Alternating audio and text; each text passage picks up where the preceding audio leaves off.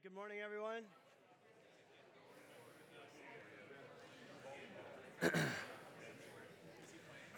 Welcome uh, to New Valley, everyone. So glad that you're with us. My name's Scott. I'm one of the pastors here, and it's so great to have you guys.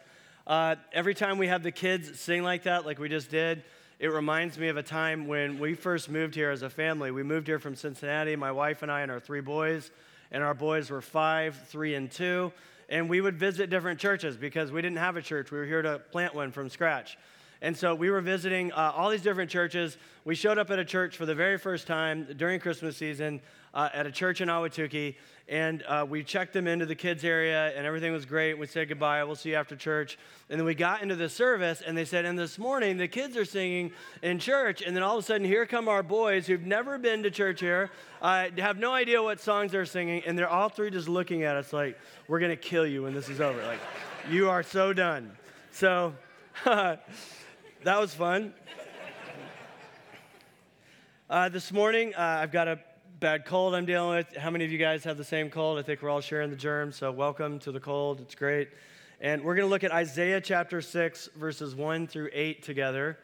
We are studying theophanies during this Advent season. The word Advent means arrival or appearance.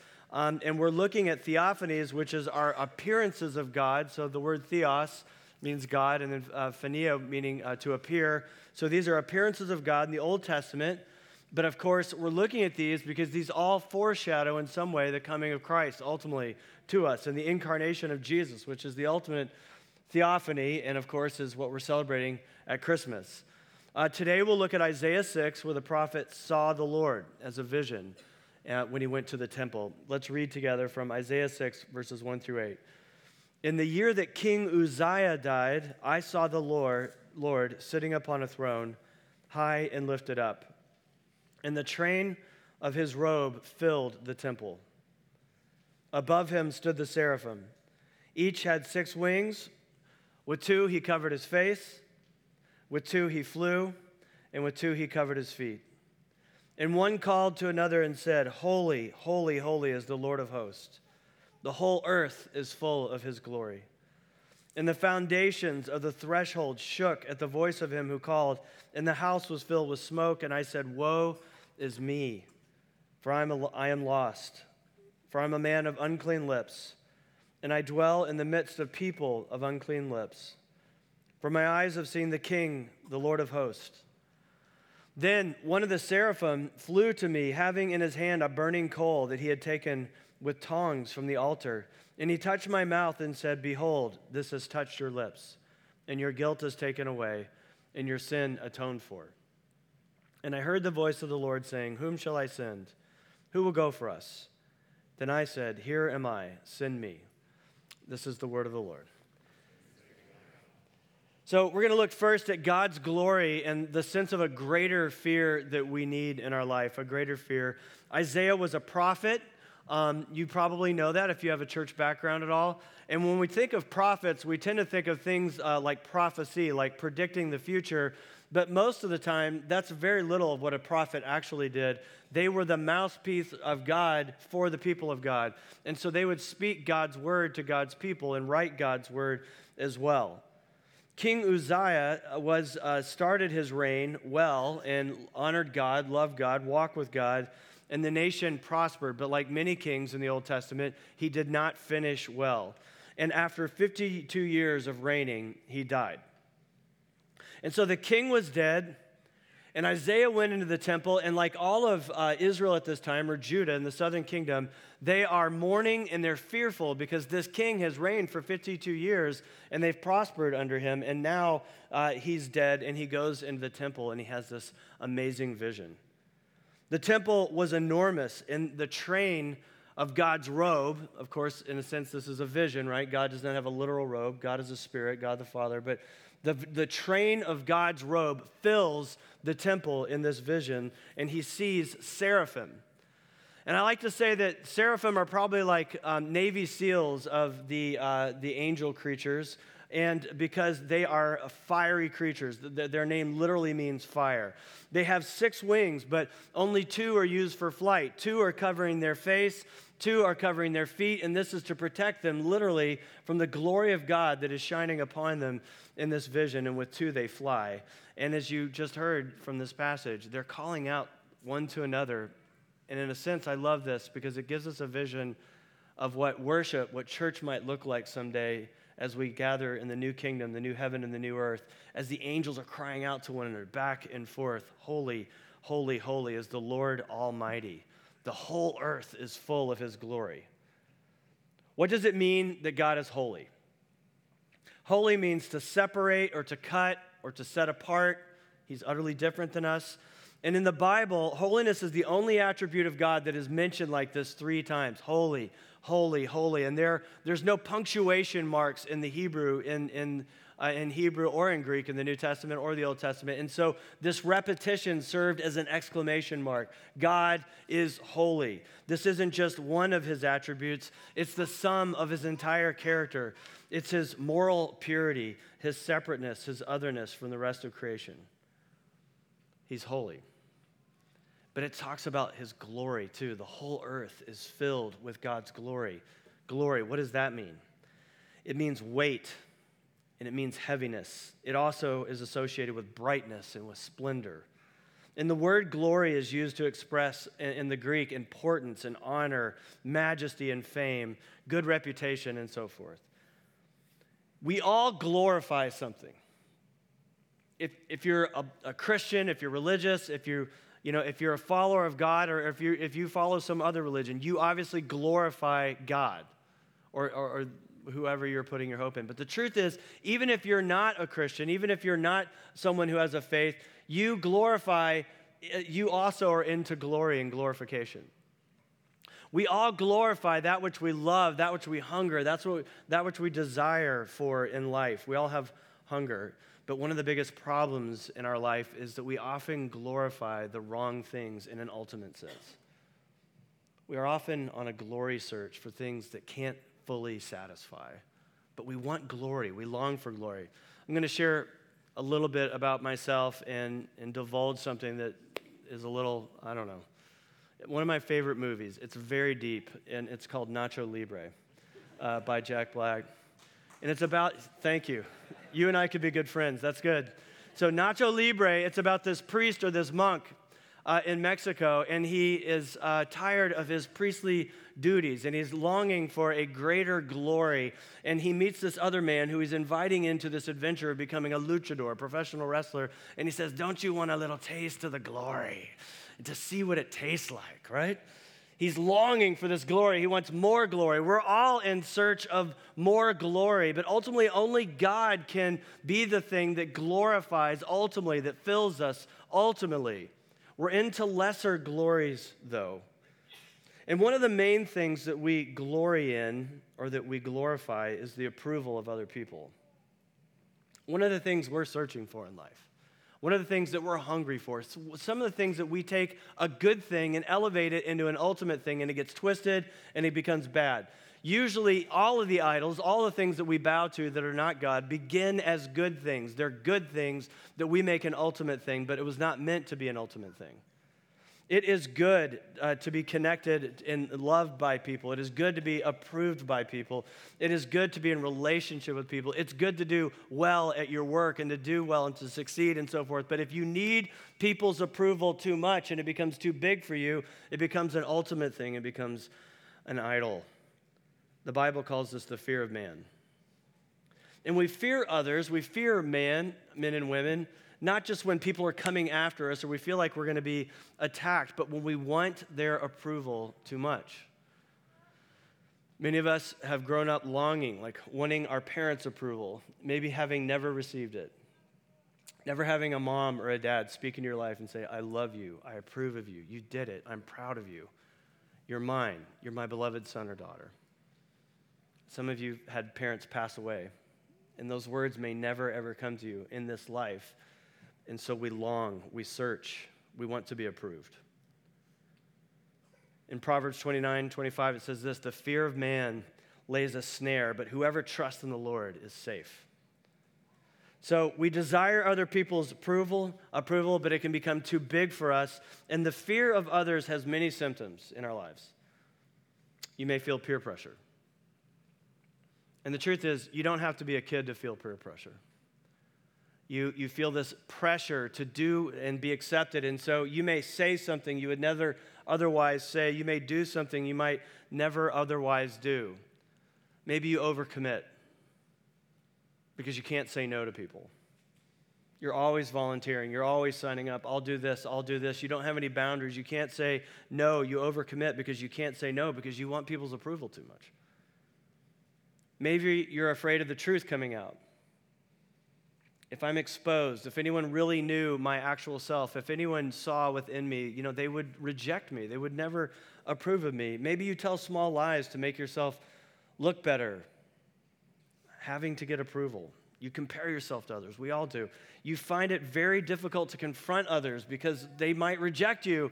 And, and if you're a follower of Jesus, you, you have a hard time sharing your faith, maybe, because it's like, I don't want to be rejected. People have a hard time with this. What is the way out? Tim Chester says in the book You Can Change, the answer to the fear of man is the fear of God. And this is what's going on in this story. And not, not fear like we normally think of fear, but in terms of glory and awe and splendor and wonder. What is going on is this man, Isaiah, goes to church full of fear. His king, for 52 years, is dead. He has the fear of man, and all of Judah does, the southern kingdom of Israel. They're living in fear because the king is dead. And now what? Now what will happen in his absence? They're the fear of man. They, they're putting their hope in a political leader, like he's going to provide, and now he's dead. What will we do? And then he goes into the temple and he has a vision of God himself. And in that vision, he realizes, no, this is the king.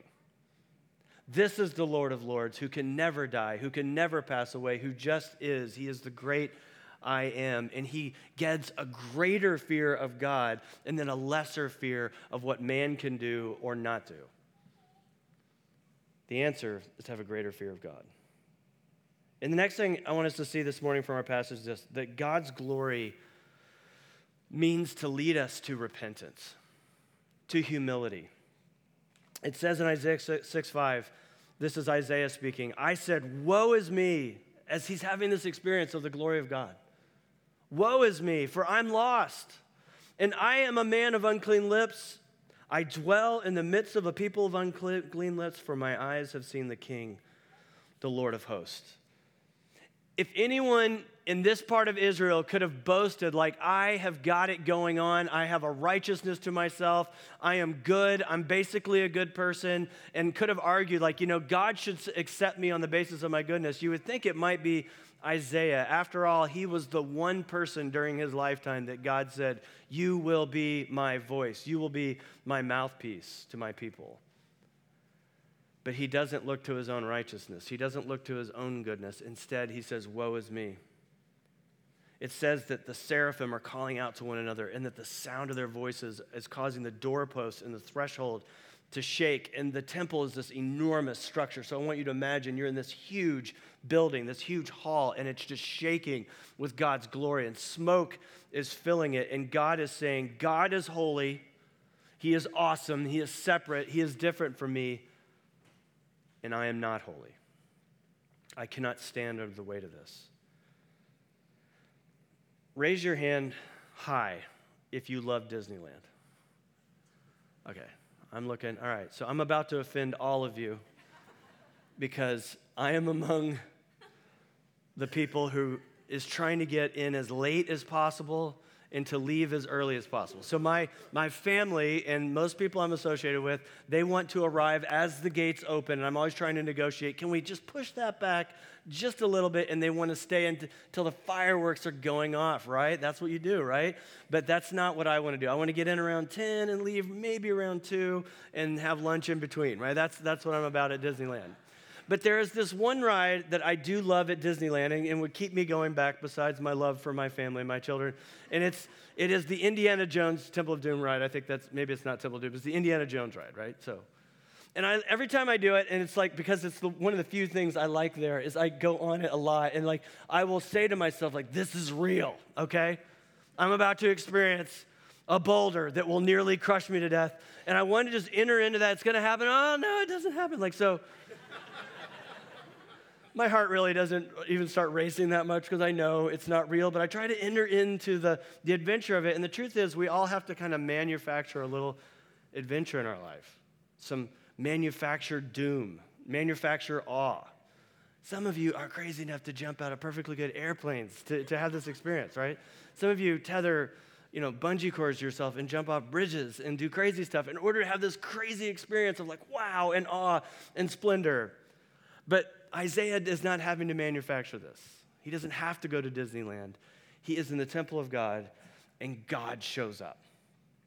And you get the, the, uh, the feeling like he's not even, he doesn't know that's going to happen. So imagine you come to church and there's God. And Isaiah cries, Woe is me. And in the Old Testament, whenever woe, the word woe is used, it's a term of judgment. God, woe to Israel because God's judgment is about to fall. He says, I'm lost. Again, Isaiah is a man of God. He is the prophet of God, yet he says, I'm lost. I'm ruined. And in the King James, it says, I'm undone. And I like that word. I'm coming unglued. I'm coming apart at the seams. It's so descriptive, undone. It's like he's being unraveled, he's being exposed. All of his motives, all of his self orientation is being laid before a holy God. And that is a sure sign of God's presence in your life as a, as a person individually. And it's a sure sign of God's presence in your life as a people, as a nation. Uh, when we talk about revival, if you, if you study the, the revivals in history and church history, always with true revival, not just some manifestation of some gifting or something like that, but in, in a true revival in, throughout history, what happens is God's people are humbled and there's true humility, and there's true repentance. How do you know if you've really had an encounter with God in His holiness, personally? Repentance, humility. And one of the first things that's going to come out of your heart is, Woe is me. I'm lost. How could I stand before a holy God? Holy God? My, I am a man of unclean lips. Why unclean lips? Well, I mean, he is the mouthpiece of Israel. He is God's voice to Israel, and he's saying, I don't deserve to be the mouthpiece of God to my people. I have unclean lips. I'm a man who curses. I have sin in my heart, and that comes out of my mouth. I'm a man, I'm a man of unclean lips. And I live with a bunch of people who are people of unclean lips. Woe is me. Have you come to the place in your life where you're able to say in your heart and mean it, God is God, and I am not God? How do you know if you've really had an encounter with this living God? Uh, the excuses stop. Well, yes, I blow it from time to time, and yes, I'm a little sinful, but I'm not nearly as sinful as them. I'm not nearly as sinful as her, him, whole groups of people in society. They're the bad people. I'm the good person. Generally, I mean, God's got to be somewhat impressed, right, with me. No, Isaiah, the prophet of God, says, Woe is me. I am a man of unclean lips. I am coming undone. I am lost. The excuses stop and the judgment of other people stops. You look yourself square in the face and say, This is my problem. G.K. Chesterton once wrote an editorial in London and said, What is wrong with the world today? I am G.K. Chesterton. The finger pointing stops. I'm not, not as bad as that person. The self justification stops. Isaiah says, Woe is me. Have you come to the place in your life where you say, God really is holy, and I'm not holy? And that presents a problem. And if you have, then you know you are on the right path. Because until you get to this place of great humility, you're really not on the road to coming to know the living God. This is essential. It's a first thing, it's, it's foundational. C.S. Lewis wrote, Now, what was the sort of hole or emptiness or problem with mankind had gotten himself into? He had tried to set up on his own to behave as if he belonged to himself. I am the captain of my own destiny. I determine the rules. I will make up what is right and wrong. In other words, fallen man is not simply an imperfect creature who needs, needs improvement. We are rebels, he says, who must lay down our arms. Laying down your arms, surrendering, saying you're sorry, realizing that you've been on the wrong track and getting ready to start life over again from the ground floor. That is the way out of our problem. The process of surrender, this movement, full speed astern, is what Christians call repentance. Repentance is no fun at all, he says. It's something much harder than merely eating humble pie. It means unlearning all of the self conceit, all the self will that we've been training ourselves into for thousands of years. It means killing part of yourself, undergoing a kind of death. The reality is, friends, if we would look at ourselves and our motives and our desires, you, you kind of realize that every day when we get out of bed, we are on a journey trying to get everything we can for ourselves. For the most part, when we get up, we have such a self orientation that we are trying to do everything we can just for ourselves, and God comes in our life and says, You've got it all wrong. Even, even Isaiah, in the presence of the Holy God, says, I'm undone. I'm a sinner. I need help. But thanks be to God for the next point God's glory and his amazing grace. In verses six through seven, it says this, and imagine, imagine this, what this was like. One of the seraphim flew to me, having in his hand a burning coal he had taken with tongs from the altar. and he touched my mouth and he said, Behold, this has touched your lips. Your guilt is taken away and your sin is atoned for.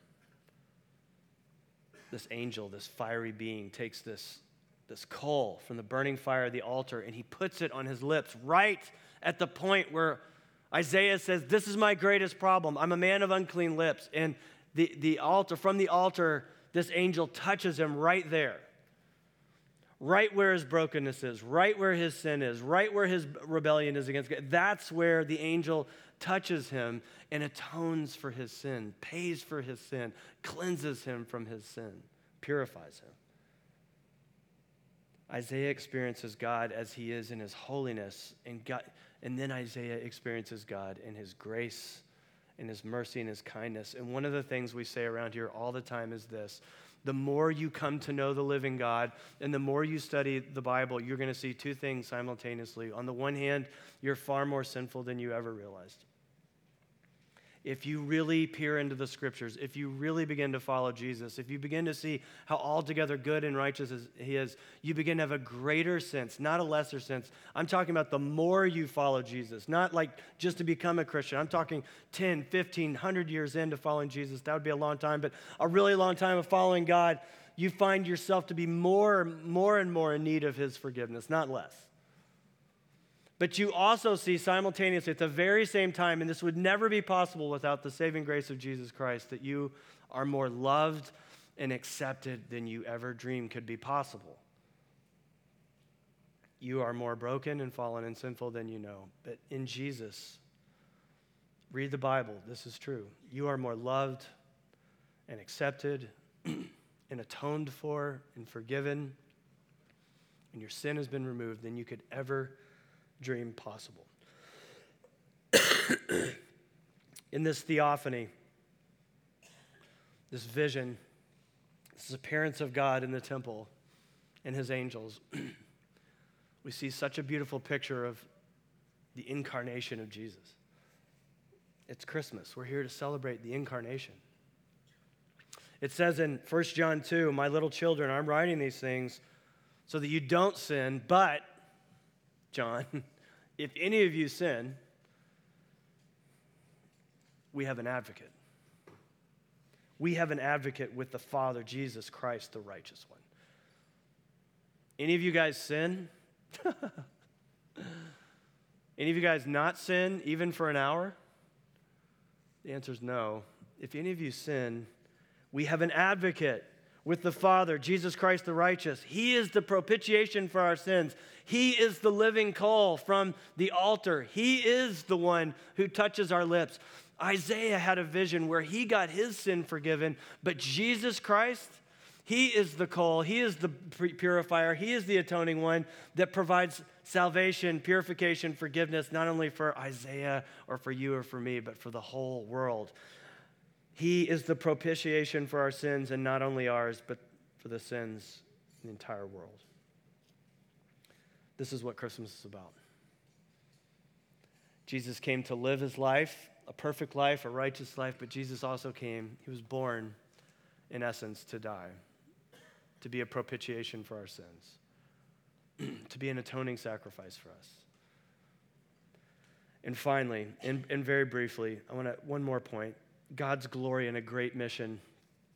Isaiah in verse 6 8, he says this And then I heard the voice of the Lord saying, Whom shall I send?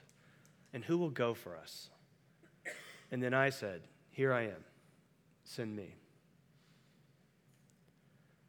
When you experience the holiness of God in his splendor, in his awe, in his beauty, his glory, his holiness, you're ready to be sent. When you experience the atoning work of God and, and heard his voice say, Your sins are atoned for, that you're forgiven, then you're in a great place to say to God, Here am I, send me. And normally, when we, we hear that, we think of a missionary. We think of somebody saying, Here am I. I'm ready. I will go to the farthest place on earth that doesn't know about you. I will go to the unreached place. I will sacrifice all and I will go. But today, I actually want to bring this down right where we are, right this minute. Here we are today.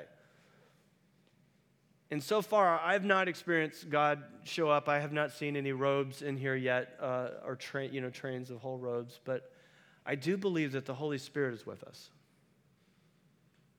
And He's here because God's people have gathered here, and His Word is here. And so he's present with us. And I, I, pray that we've experienced his holiness in some as we've sung and as we've been together and heard his word. And, and we've gotten a glimpse of his glory and we're experiencing his grace. And so I pray, church, that we would say to one another, Here am I, send me. And then rather than say, like, I'll go to Africa, I'll go to Japan, and of course that would be awesome if some of you said that, but even more so, what about saying, Here am I, send me as I go to Kohl's today to finish up my shopping, right? Or into my house today. It's going to be really hard. I've got a cold, I'm tired, or this or that, and I've got all this stress and strain. But here am I, Lord. Send me into these places as I minister to people in my home, in my neighborhood, with extended family that may be coming into town or that you're traveling to. Lord, here am I. Send me. Even right now, even today, Lord, send, send me as a representation of your grace, your mercy. And may I, in a sense, be a theophany not a literal appearance of God, but friends, don't we have the Holy Spirit? Not a force, the person of God in us, the person of God, the third person of the Trinity in our lives. Here am I, send me. Let's pray.